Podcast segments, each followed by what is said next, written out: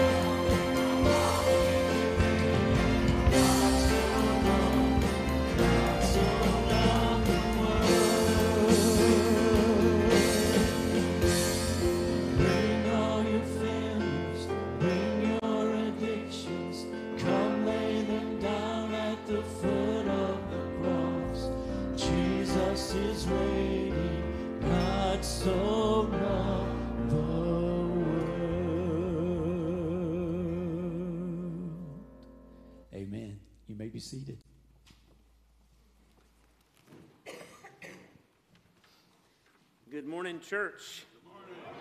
So thankful this morning that we can bring our failures, our addictions, our weaknesses to the one who knows how to handle them and has already dealt with them perfectly. Amen.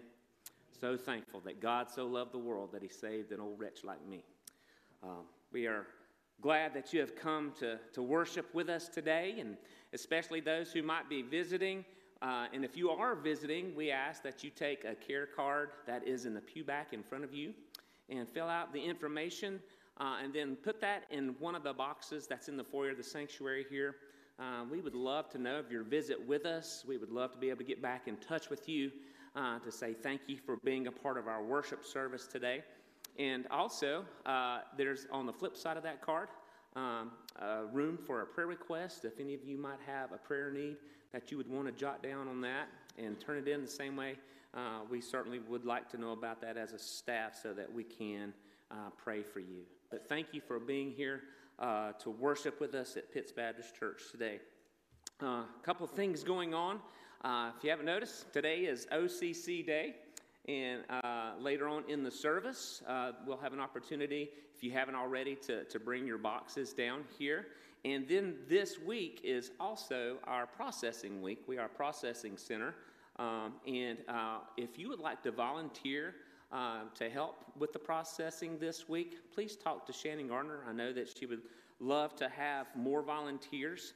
And uh, if you haven't been able to get your box shopping done, uh, make sure that you get that done and bring it by uh, this week to the processing center. So, a big week for us there. Uh, coming up on December the 4th uh, at 5 in the afternoon, we're going to have a church wide Christmas party. Uh, we'll be playing some fun games. Uh, our, our youth will be leading in some worship areas. We'll be singing some songs. Our youth will be doing skits. Uh, we'll be singing our favorite Christmas carols. It's just going to be a fun evening to get together. Uh, we'll have some food, we'll have soup and sandwiches and desserts. Um, and uh, we just ask that you uh, pay for this event $5 for adults, $3 for children, so that we can know how much food to prepare. But we hope and pray that you make that a part of your Christmas season. It's going to be fun, a fun evening. And by the way, wear your ugliest Christmas sweater. And I'll tell you, if you go online, get a picture of Scott Davis, and just tape it to your sweater and wear it that night, you will win a prize. I'm just getting him back for a couple of years ago, right? So that's all right. He gets the mic last, so I better be quiet. Um, but we hope and pray that you're able to come uh, for that evening. That's going to be lots of fun. Ladies, coming up on December the 8th is your annual Christmas event, and this year's theme is Broken Vessels five sinners, five stories, and one Savior. Uh, I know you'll be looking forward to this. The cost for that is $10, and it's for ages sixth grade and up. And you are also to bring an unwrapped uh, toy uh, for ages birth to 14. So, uh, ladies, you make your preparations to come to that. I'm sure that's going to be a great evening. Our men's ministry project is uh, getting uh, kicking up, getting underway. Uh, and guys, here's how you can be involved in that. Number one, uh, you can donate $10 uh, either online or designate that on your contribution envelope. That helps offset some of the cost. Uh, you can also donate your non perishable food items, uh, and you can put those in the collection bins that's in the foyer of the sanctuary or in the foyer of the core. And then you can uh, come and help us deliver on December the 13th. Uh, man, if you want to be a part of this project, uh, see Seth Williams. I'm sure he can get you involved. But uh, uh there'll be other things coming up uh, as we approach Thanksgiving and Christmas. So pay attention to your Friday Five updates that you get through email. Lots of good ways to be involved here at Pitts Baptist and invite your friends and neighbors to our fellowship here, here at Pitts. Uh, let's still our hearts now. Go to the Lord in prayer. Thank Him for this time of worship.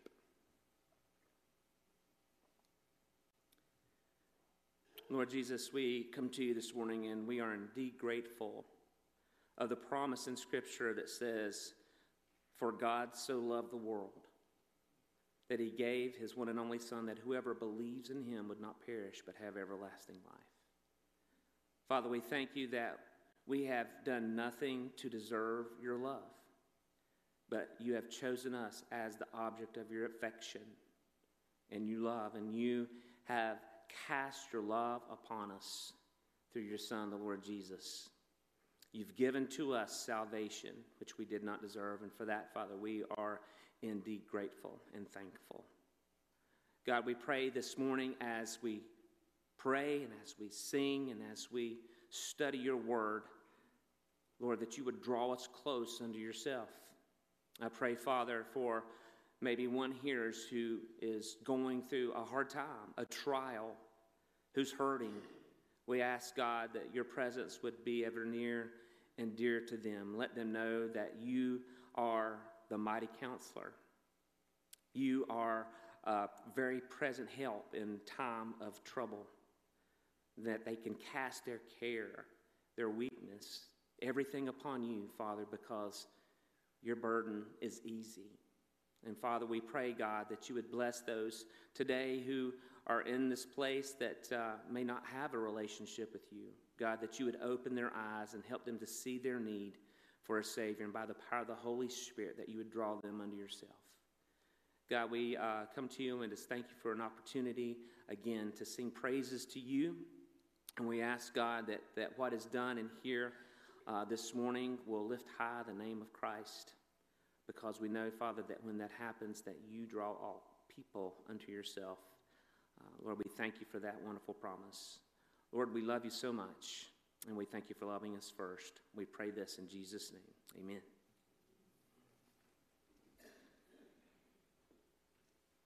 After the death of a loved one, you may be worried about the upcoming holiday season. And even if you aren't anxious about Thanksgiving and Christmas, perhaps you just don't feel like celebrating. I used to say, um, I wish I could go to sleep the day before Thanksgiving and wake up January 2nd. Introducing Grief Share Surviving the Holidays, a special one time event that helps you make it through the holiday season. It features an informative video that shows you how to plan your holiday season so you're not overwhelmed by it. You'll also learn how to survive holiday parties and get togethers, how to handle loneliness, and you'll discover how you can gradually begin enjoying the holiday season again. You make your plans, but then you always reserve the right to alter them. What I decided to do was still have the party, but just change the way that I did it. There's a difference between moving on and moving forward. The Surviving the Holidays video features the wisdom and perspectives of 13 grief recovery experts and interviews with many people who've wrestled with grief during the holiday season. At Grief Share Surviving the Holidays, you'll also have the opportunity to talk about how you're feeling about the holiday season and what you've learned in the video. Plus, you'll receive a holiday survival guide. It's filled with encouraging exercises, helpful advice, and comforting principles. It will give you the ongoing support and wisdom you'll need this holiday season. What Christmas tells me is there's hope for people like me. This is the sufferer's holiday. To learn more about Grief Share Surviving the Holidays, talk to the Grief Share leader at your church and visit griefshare.org/holidays.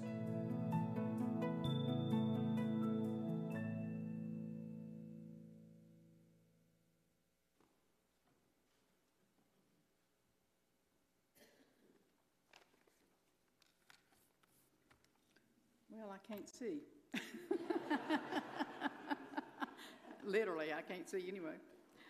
Good morning. I'm Linda Bounds, and I'm co facilitator with Joyce Seeger for our Grief Share program here at Pitts. Joyce and I can't say enough good things about Grief Share from what we've seen in the last 13 weeks with our participants. Uh, we've even commented that we never thought we'd be using excited and grief in the same sentence, but we have because we have been excited about this program. I would like to take this time to thank our staff and our congregation for embracing this wonderful program and allowing us to bring it to Pitts. Thank you for your many prayers. We appreciate them so much. Um, Share has far exceeded our expectations, and we praise the Lord for how we have seen Him working in the lives of our participants. You've just seen the short video about our Surviving the Holidays seminar that's coming up, and I'd like to give you just a little more information uh, about that. Um, if you know someone or if you yourself are dreading the holidays, dreading facing the holidays after the loss of a loved one, we would love to invite you to come to this wonderful seminar. The loss may be recent, it may be a couple of years ago, it may be longer than that but you just need some help and encouragement coping. Like our grief share classes, the Surviving the Holidays features a, a video that's loaded with practical, hope inspiring ideas and tips for how to handle the holidays.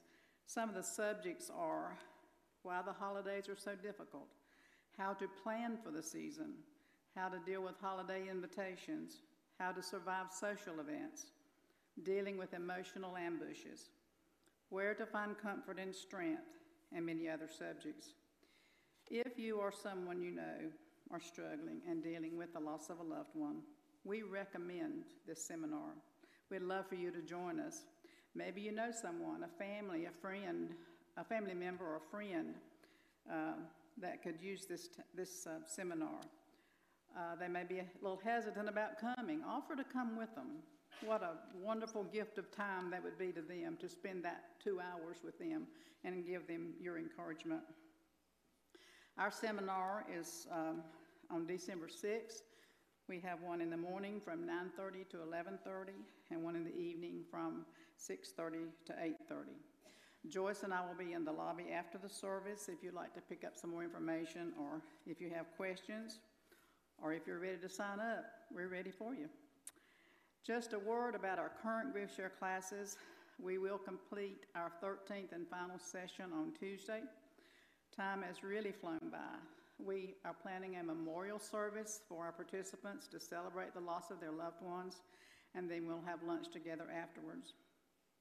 As a report to our church, I would like to share just a few comments from our participants. We ask them to uh, make comments anonymously as to what Grief Share has meant to them, and I would like to read some of these comments to you. The first comment reads The Grief Share journey has provided extremely helpful information from those who have been through serious and painful loss themselves. It is an outstanding, well developed program. I am thankful that Grief Share is based upon Scripture and biblical principles. This one says, This group has helped me to know that I am not alone. We can talk, laugh, and cry together. I have learned to accept the fact that God will not answer all my questions. He has helped me to value the answers He has given me. I will trust His ways. Grief Share gives you hope to adjust to a new normal. Most importantly, it is God centered. That reading the Word of God reminds me of His love for me, it equips me with His truths.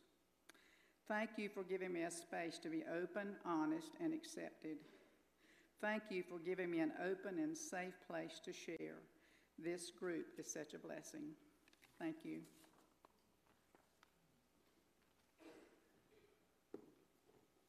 Amen. We're so thankful for this new ministry and hope you can get involved. Would you stand to your feet as we continue in worship this morning? We're going to sing some Christmas carols. Now, I know it's before Thanksgiving.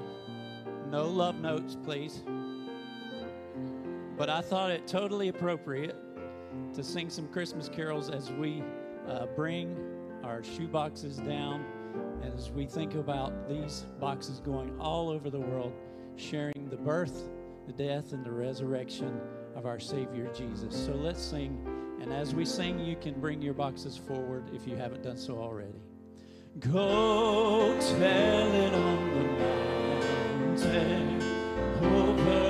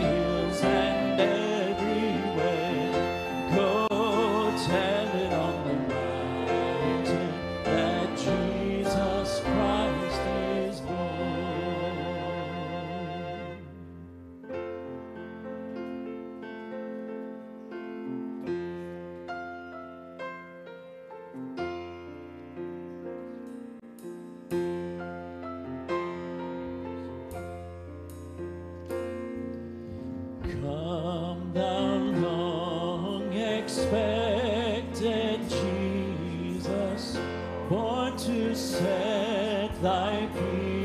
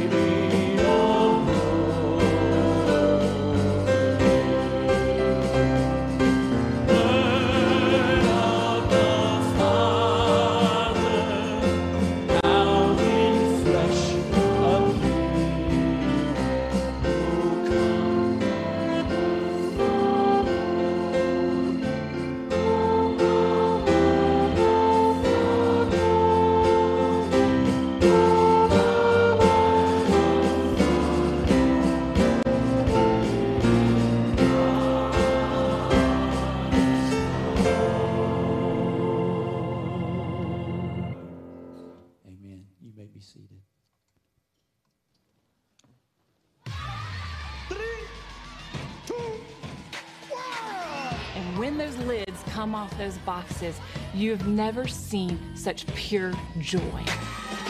This is amazing as you can see the children's faces. They are excited as they open up the gifts for the first time. What makes the gifts more than just gifts is the message that comes with the gift. This is the opportunity for a child to hear the gospel of Jesus Christ.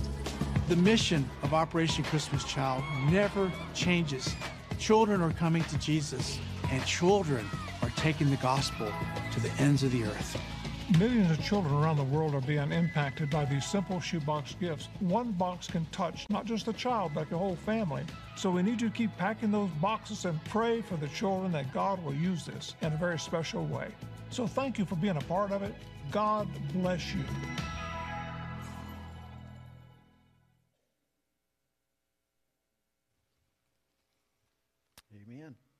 Thank you for your participation this year in Operation Christmas Child. And as the video points out, it's about so much more than just toys uh, in a box. That, that in and of itself means a great deal to, uh, to kids, some kids who've never received a gift. Uh, but again, it's so much more than that because with each of these boxes goes a gospel presentation in the language of the child to whom it's going to. And, and testimonies are literally in the hundreds and hundreds every year of children and families who come to faith in Christ uh, through this project. And uh, we've been doing uh, this project now, I think, for about 19 or 20 years. Is that right, Shannon? 22 years. In fact, I believe one of the longest ones in this area, correct? Uh, from what I understand, that they're fixing to recognize us for, perhaps, uh, a long standing involvement in that. And uh, we want to thank Sharon, uh, Shannon Gardner for her tireless efforts in leading this year after year after year. And uh, it's such a rewarding experience for those who have taken part in it. So thank you again for your participation uh, in that. I want to ask you to stand now for the reading of God's Word. We'll be uh, in the Gospel of Mark this morning as we continue our series uh, through the Gospel of Mark, looking at the subject matter this morning He does all things well. He does all things well. We're closing out chapter uh, 7 today, so pick up reading with me in verse 31.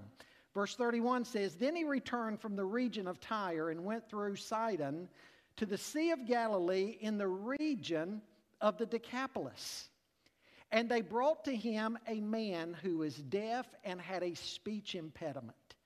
And they begged him to lay his hand on him, and taking him aside from the crowd privately, he put his fingers into his ears, and after spitting, touched his tongue.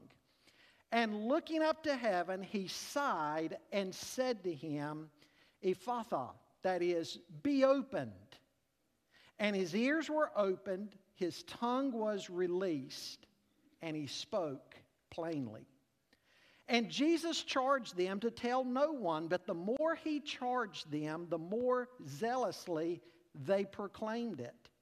And they were astonished beyond measure, saying, He has done all things well. He even makes the deaf hear and the mute speak. Father, speak to our hearts through this text today. This is your word. Your Holy Spirit inspired it. And now we would ask for your Holy Spirit to illuminate our minds and hearts to fully comprehend everything that you're saying to us through this. Lord, may you comfort us, may you challenge us, may you bring conviction. And once again, may we see today that we can cast all of our care upon you because you care for us. And whatever we face in our lives, Lord, we know that with your intervention, we can say, He's done all things well. We pray this in Jesus' name. Amen.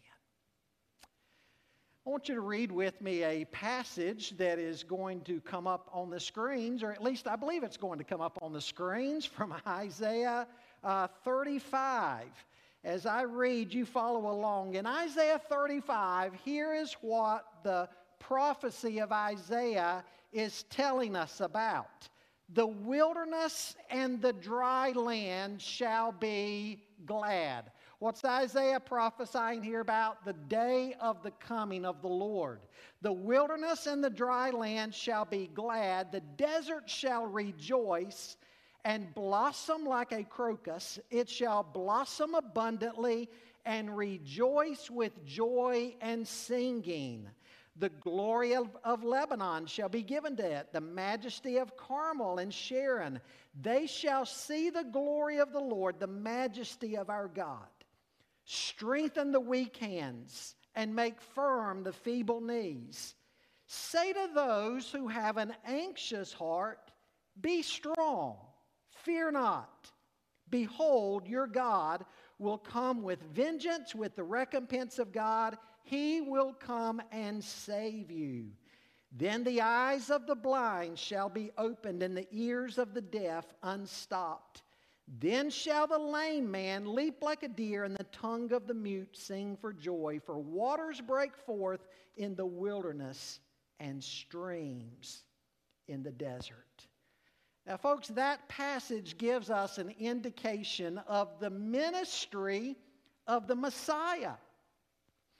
Uh, this passage in Isaiah Isaiah 35 is so interesting because if you look at it in context, it follows a series of chapters dealing with God's judgment on Edom, on Egypt, on Tyre, and last of all on uh, Israel and Jerusalem. But in chapter 35, as you notice, the theme shifts from judgment to a future hope to the joy of the redeemed and how all of creation is going to sing for joy at the coming of the Lord. In Mark's gospel, we've seen and we continue to see the fulfillment of these things taking place. Now, here we have Mark connecting this particular episode with this deaf man who could not speak clearly, Mark is connecting this episode with what Isaiah prophesied about in Isaiah 35. You see, Mark uses a word. Mark uses a very rare word here that's only used one other time, and that one other time this word is used is in the passage Isaiah 35. The Greek rendering of the Hebrew Old Testament scriptures. Only two times that word, again, a very rare and unique word, is used. And so, what is Mark doing? Mark is making a very significant uh, allusion to that Isaiah passage and saying, This is that event that is coming to pass. Now, today, once again, we see a miracle that shows us both the compassion of the Lord and the power of the Lord. We're reminded of how much God cares for us, and we're likewise reminded that there is nothing too difficult for Him to do. It's a common theme. Jesus cares for the needy, He cares for the hurting, He cares for the outcast, and He has the power to do something about it. Aren't you thankful for that? If you're the needy, if you're the hurting, if you're the outcast, if you're suffering in any capacity, you're grateful for both of those things for the Lord's compassion. He cares for you, and you're likewise very grateful for the fact that He's able to do something about it. Folks, I want you to be encouraged. Be encouraged that we serve a God that even if not now completely, one day he will heal all diseases, all sicknesses, all death, all heartaches, He will heal all of that. The effects of the fall, the effects of sin will be completely reversed. What does Paul say in Romans chapter 8 and verses 18 and following? He says, For I consider that the sufferings of this present time are not worth comparing with the glory that is to be revealed to us. And then John in Revelation 21 says of that time period, uh, he writes there in chapter 21 he says that he will dwell with them. That is, God will dwell with his people, and we will be his children, the sheep of his pasture. And God himself shall be with us as our God, and he will wipe away every tear from our eyes. Death shall be no more, neither shall there be mourning, nor crying, nor pain anymore, for the former things have passed away. Folks, that's what the people of God have to look forward to. That is what the consummation of our salvation is going to bring. I want you to think with me right now of an age where there will be no more illnesses, no more death, no more corruption, no more violence. Think of an age where there's no more crippled children, no more armed robberies, no more murder, no more lying politicians. There's only pure justice and holiness and righteousness covering the earth. Think of that time where the lion will lay down with the lamb and the child will play at the hole of the cobra. Don't you long for that? Just read today's headlines. I mean, it makes you long for the day that we won't read the news that we read today. And again, that's what awaits the, the people of God. While on earth, Jesus gave mankind a glimpse of the consummation of salvation. He said on another occasion that while he was in the world, he was the light of the world, and he was not going to allow people to walk around in darkness. In this case, he was not going to allow this man to walk around in deafness. I want you to see with me, first of all, this morning, the man's condition. Read with me verses 31 and 32 again. It says, Then he returned from the region of Tyre and went through Sidon to the Sea of Galilee in the region of the Decapolis, and they brought to him a man who was deaf and had a speech impediment, and they begged him to lay his hand on him. In verse 32, we meet a man whose life would have been hopeless. He was deaf. I want you to notice that. He was both deaf and he spoke with great difficulty. He had a speech impediment, probably tied in this case to his deafness. I, I can remember so vividly the humility, the absolute humility of sitting in a third grade classroom at Pinewood Elementary School in Charlotte, North Carolina, and a knock comes at the door somewhere in the course of the day, and a speech pathologist is there to call me out of the classroom and go to speech therapy because I could not speak clearly. I've been making up for it ever since. But when you're called out of a classroom like that every week to go to speech pathology, it sort of makes a spotlight come onto you. You feel like that anyway. Now, this guy here would have been infinitely worse off. Because not only does he have a speech impediment, but he is also deaf. It's believed that he probably suffered an illness or an injury in early childhood. Maybe he had learned to speak some, but as the years have gone by and his clear hearing was more of a distant memory, he's likewise lost the ability to pronounce things clearly. And so he's hard to understand. And in that culture, he would have lived a very lonely life. Because you see, the deaf were ostracized and they were viewed, believe it or not, as someone who was unclean. But you know, he had something going for him, uh, didn't he? The scripture tells us here that they, who are the they? Evidently friends of his, maybe family members. We're not told. We're just simply told they bring this man to Jesus. And it reminds me of that occurrence in Mark chapter 4, where there's a man who is paralyzed. He is confined to lying on a mat, and he has friends, four friends, who pick him up and carry him to Jesus. They are determined to get their friend to Jesus because they know that Jesus can help him. The same thing is going on here.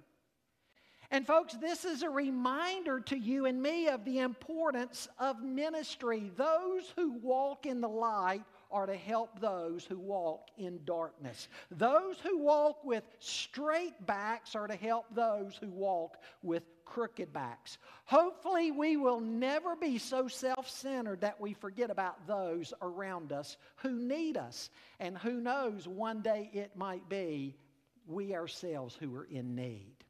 James 1 reminds us that religion that is pure and undefiled is religion that reaches out to those in need. And James gives examples of orphans and widows.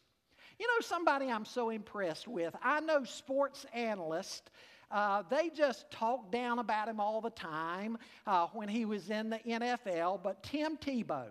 Uh, Tim Tebow, when he was playing in the NFL and even before that in college ball, he said that every town that his team went into, he would find the hospitals and he would go to the children's wings where children were sick, maybe battling cancer or leukemia or, or damage from fires. They were burned or they were crippled. And he would go into the hospitals and he would encourage those children and pray with them. Folks, that's how all of us ought to be. Surely in the church, that's what we ought to be about as we're also verbalizing the gospel. We need to see people the way that Jesus saw people. The Bible says he had compassion on people because he saw them as sheep without a shepherd. Now, you may wonder how in this region they had heard about Jesus. Now, we know that probably many people by now have seen Jesus' miracles, but interestingly enough, Scholars will connect this area where Jesus is in this episode, they'll connect it back with that episode in Mark chapter 5 where Jesus cast all of those demons out of the demoniac. And you remember what that demoniac, now delivered of all the demons, wanted to do? He wanted to follow Jesus. I guess he wanted to be Jesus' 13th disciple. And Jesus said, No. Uh, that's not my plan for you. I want you to go back to your people and I want you to tell your people of the great things that God has done for you. And that's what he did. It's believed that this whole area has learned about the Lord Jesus Christ from the testimony of that demoniac. And you know what? That serves as a great reminder to us as well, doesn't it? A changed life is a great testimony to unbelievers. Maybe you're sitting here this morning and you're saying, I don't know what I can give to the Lord that the Lord might be able to use. I don't know what my gift is, my spiritual gift. I struggle to find that out. By the way, every believer does have at least one spiritual gift, but maybe you struggle to find out what yours is. And you're thinking, what can I do? You know, I see somebody get up on the platform and maybe sing. I look at my Sunday school teacher. I, I look at somebody in youth and I see the way they play play an instrument. I can't do any of that. I don't know what I can do for the Lord. But if you're a ch- saved child of God, you've got a testimony. Never underestimate what God can do through your testimony as to how you were saved. God can use that. Folks, don't despise small things. We serve a God who can use small things in mighty ways. Amen? God had used the testimony of this demoniac to reach this whole region. Now, there's one other thing I want to mention before I move on. If you read much about Jesus' movements in this area, commentators spend a great deal of time discussing the path that Jesus is taking. And let me explain to you what it would be like. At the close of service today, let's say it's summertime and you're getting ready to leave on summertime vacation and you're going to go to Myrtle Beach. Now, if you were going to load up your car this afternoon in Concord and go to Myrtle Beach, I dare say there's a route that I know you would not take you would not leave Concord and drive to Raleigh, North Carolina. And then from Raleigh, North Carolina, turn and drop downwards towards the coast and then go down, sort of in a horseshoe type shape. But, folks, that's exactly what Jesus is doing in this region. He's not going the most direct route. He's traveling a great deal of territory going in a horseshoe type shape. But as he is, he's going through Gentile areas. And it's just as I pointed out last week. This is to be an example to his disciples. God's plan was not just to save the Jews, but also to save the Gentiles. I pointed out last week how Jesus uh, told that Syrophoenician woman that he had come first to the lost sheep of Israel. Paul said the good news is good news, first of all, to the Jew, but also to the Gentile. God's plan wasn't just to save one ethnic group. God has world vision. And he expects you and I to have world vision as well. And so, what Jesus is doing here is he's spending a great deal of time going through Gentile territory, no doubt, uh, using this as an example to his disciples that one day soon, after he departs from them, they're to go into all of the world. But you know, there's something else in that too. When you read about the division at the time between Jew and Gentile, it was great. Huge divisions. We look at our world today, and what do we see? We see huge divisions among people. Folks, the gospel of Jesus Christ should break down all of those barriers between people. Amen? We have the gospel to preach. And people we go to, if they agree with us on stuff or not, politics or life or whatever, one thing we can share is the gospel of Jesus Christ. And when somebody receives that message, they become our brother and sister in Christ. And if in no other way possible, we can be united in the gospel through Jesus Christ. There's hope for the world in the gospel. There's hope for all the division in the world we see today through the gospel. This man's condition, he was in miserable shape. Second thing I want you to notice with me the master's cure. Look with me beginning at verse 33. And taking him aside from the crowd privately, he put his fingers into his ears and after spitting, touched his tongue. And looking up to heaven, he sighed and said to him, uh, Ephphatha, which is be opened, and his ears were opened, and his tongue was released, and he spoke plainly. I want you to notice that Jesus took the man aside privately. Now, here again, it would be so easy to miss what's happening here. Here was a man who had been ostracized. You see, there was superstition back then, and the superstition went like this that if somebody was deaf or had some other life debilitating disease, it was believed that perhaps a condition like this would have been caused by demons being in the person. And if you touch the person, they believed that the demons causing this illness in somebody like this, those demons could be transferred to you. And that you might end up like this. And so, as you can imagine, somebody in this man's condition Nobody would have wanted to be around him. He probably lived a very lonely, isolated life. Maybe it's been a very long time since anybody other than his closest family and friends had even given him the time of day. And here are all of these people pressing in on Jesus. And what does Jesus do? Jesus takes the time to pull this man aside and deal with him personally and individually. And what Jesus does is a form of sign language that this man could have understood.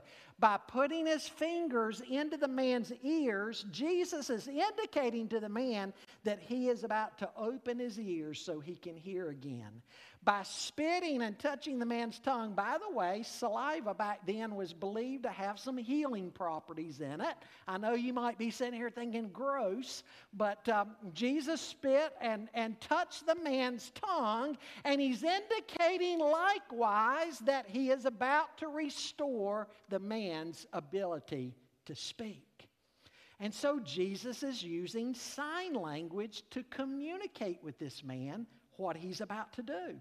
And by touching the man, the man is experiencing the human touch that he has probably not known for years. Folks, there is probably no telling how long it's been since somebody simply touched this man. Listen to what Psychology Today, the publication Psychology Today, writes. The research demonstrating the need for human touch is vast. From a developmental standpoint, infants literally cannot survive without human touch. Skin to skin contact in even the first hour after birth has been shown to help regulate newborns' temperature, their heart rate, their breathing, and and uh, decreases crying. Touch also increases mother's relaxation hormones and aids in the release of oxytocin. A now famous study uh, examined the sensory deprivation of children in understaffed orphanages in Romania. The touch deprived children, the authors found, had strikingly lower cortisol and growth development levels for their age group. Touch is important. Jesus is pulling this guy aside from the multitude privately in the midst of all of these people pressing in on him and demanding his attention, he takes time to pull this one guy aside and he lays his hands on him, showing compassion. Folks, what an example for us. We need to visit people. We need to talk with them. We have to hold their hand and, and pray with them. We've got to show people that they matter. We've got to remember that ministry is personal. We've got to get involved. We've got to interact with people. And Jesus is the one who constantly shows us that in the Gospels. Something else that Jesus did here, as the sign language continued, he looked up to heaven. And this would have communicated to the man that what he was about to do, he was doing in dependence upon his heavenly Father. Folks, think about that. Here was Jesus, the very Son of God, and he's depending upon the Heavenly Father. That ought to speak to us all the more. If Jesus needed to depend upon the Father, how much more do we? Jesus never communicated an air of arrogance. He always communicated an air of humble dependence upon the Father. And then Jesus sighs deeply, and with that deep sigh, commentators point out this is another case where Jesus is moved in his spirit by all of the results of sin. All of the sickness and death, just like what this guy is experiencing, all of the sickness and death in the world was the result of Adam and Eve choosing to go their own way. And the whole of humanity from that point forward being thrust into darkness. And the whole created order has been affected. Again, that's why Paul in Romans 8 says, All of creation is longing for the day of the redemption of the children of God. And then Jesus spoke, it's believed in Aramaic, and what Jesus says is, Be opened. And at that moment, his ears were opened and his tongue was loosed. Now, the Greek is even more vivid and powerful. In the Greek, it says the chain of his tongue was broken. His tongue had been like a prisoner in chains, and now it is set free. The captive tongue is now free. And he's speaking clearly. All of his impediments are gone. The word in Isaiah referred to the mute some, or somebody who spoke with great difficulty. And again, the Greek translation, the Septuagint of the Hebrew Old Testament scriptures, uses a very unique and rare word that the only other time it is used, Mark uses it right here.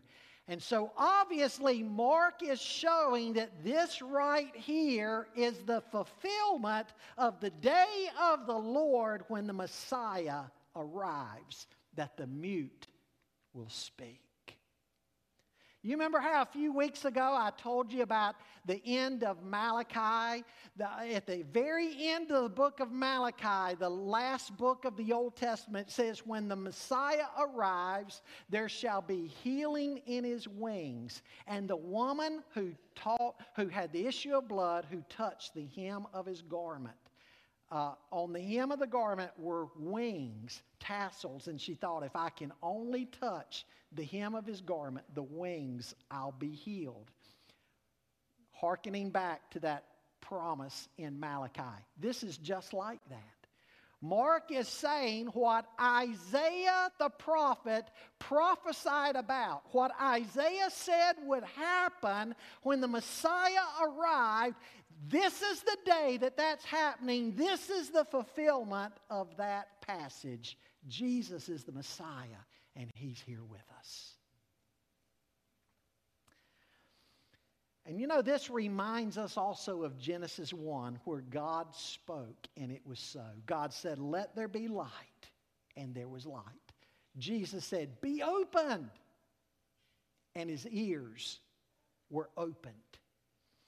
Folks, God's Word has power. Let's not forget that you and I have God's Word in the Bible. We talk about how powerful God's Word was in creation, but we have God's Word that we can read every day in the Bible. And the Bible says, faith cometh by hearing, and hearing by the Word of God. And as you and I read God's Word day in and day out, what is God doing to our hearts, our spirit? He is transforming us more into the image of Christ. Folks, God's Word is powerful. Let's not forget that. He said here, Be opened, and his ears were opened. Now, the third thing I want you to see with me is the multitude's confession. Look with me at verses 36 and following. Jesus charged them to tell no one, but the more he charged them, the more zealously they proclaimed it. And they were astonished beyond measure, saying, He has done all things well. He even makes the deaf hear and the mute speak.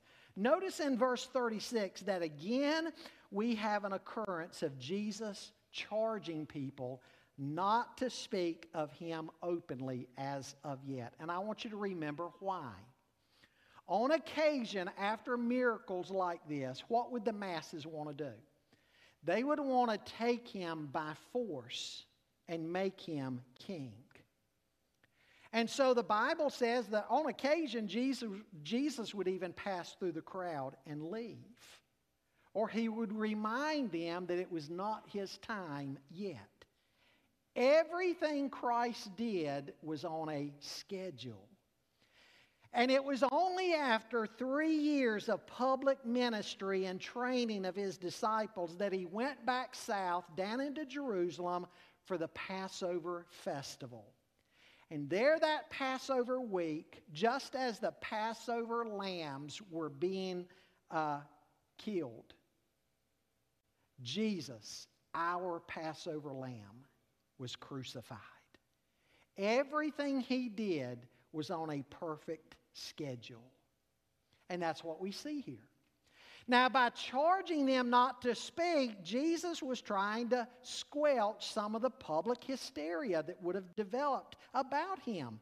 But now, you notice it didn't work. What did the people do?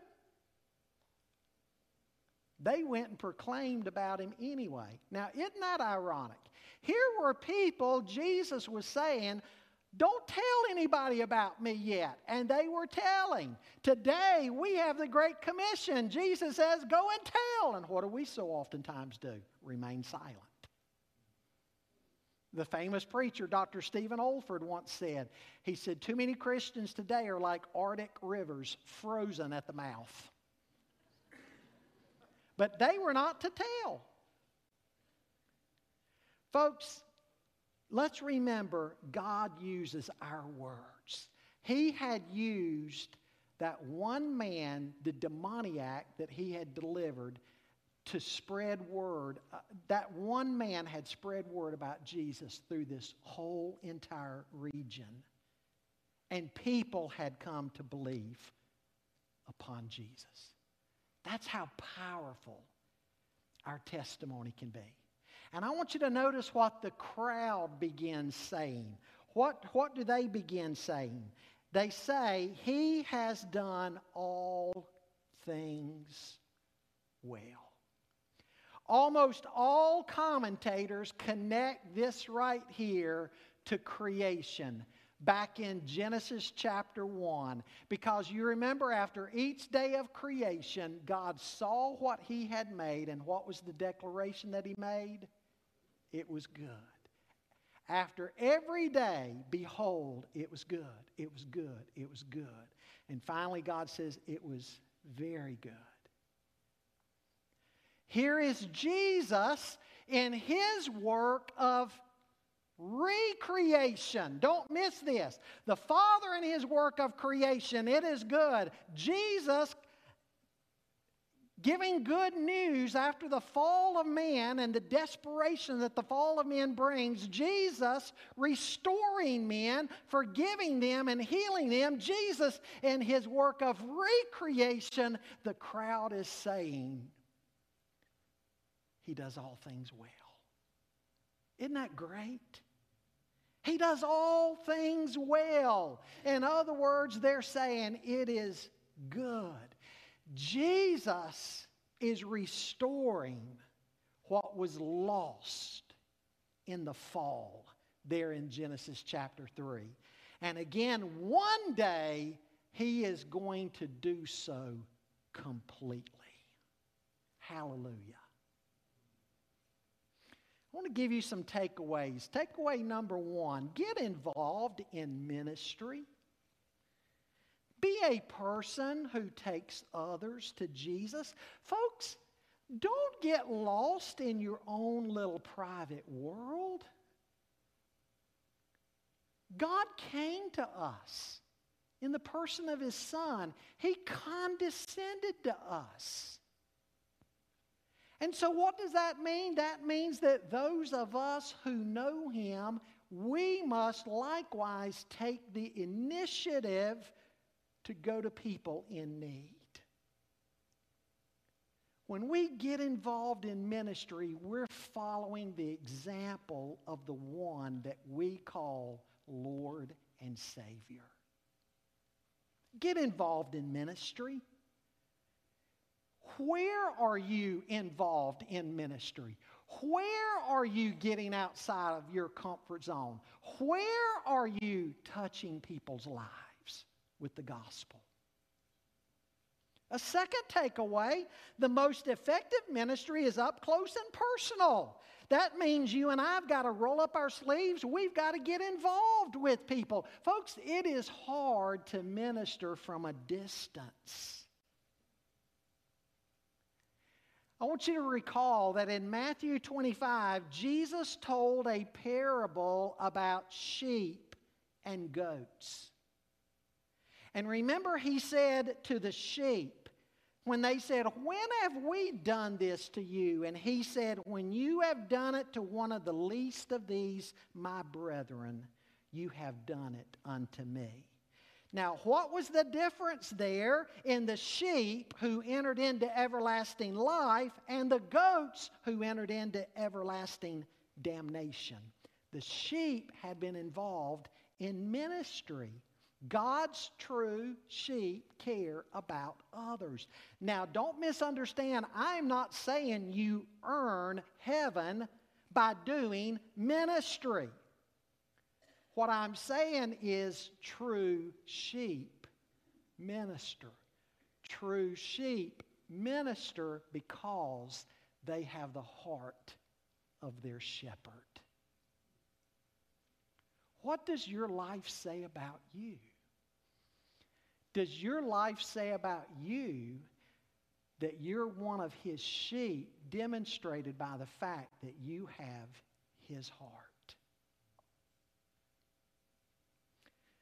Third takeaway depend upon God. Always remember, you and I are just the messenger. Folks, it is God who touches people and transforms them. It's not me, it's not you, it's God working through us. And so, what does that demand of us? That we've got to utterly depend upon Him in everything. Like Jesus said in John chapter 15, He's the vine, we're just the branches. We can do nothing apart from Him. Depend upon Him. And then a fourth takeaway through your testimony, others can find hope. The hope that you have found in Jesus, the salvation that you have found in Him. Whatever He's done in your life, guess what? It's not for you and me to keep to ourselves. It's so we can tell others, so others can find the hope in Christ that we have found. How are you doing with that? Or are you just trying to keep all of His blessings for yourself? Father, thank you that we can say with the people of this day that He has done all things well. God, we can look back on our own lives and see how you watched over us and you protected us in times when we would have made our lives a mess. You've done all things well. And God, we can think back to how you saved us. And you took out the heart of stone and gave us a heart of flesh. And you changed our lives and you made us new creations in Christ. Surely we can say over that, He does all things well. And God, we can think of times you've used us in ministry and it's made a difference in somebody else's life. Again, we can say, He does all things well. God, we thank you that that's the type of God that we serve. And if there's even one here this morning that does not know you, God, I beg of you to draw them to yourself through the power of your Spirit, that they might know of your touch upon their lives, that they might also be able to say, He does all things well.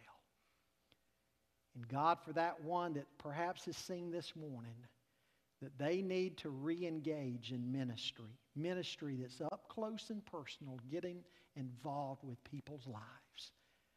God, I pray that in a fresh new way you would use them for your glory to where one day they'll stand back and say, He does all things well. God, speak to your people and use us for your glory. In Jesus' name we pray. Amen.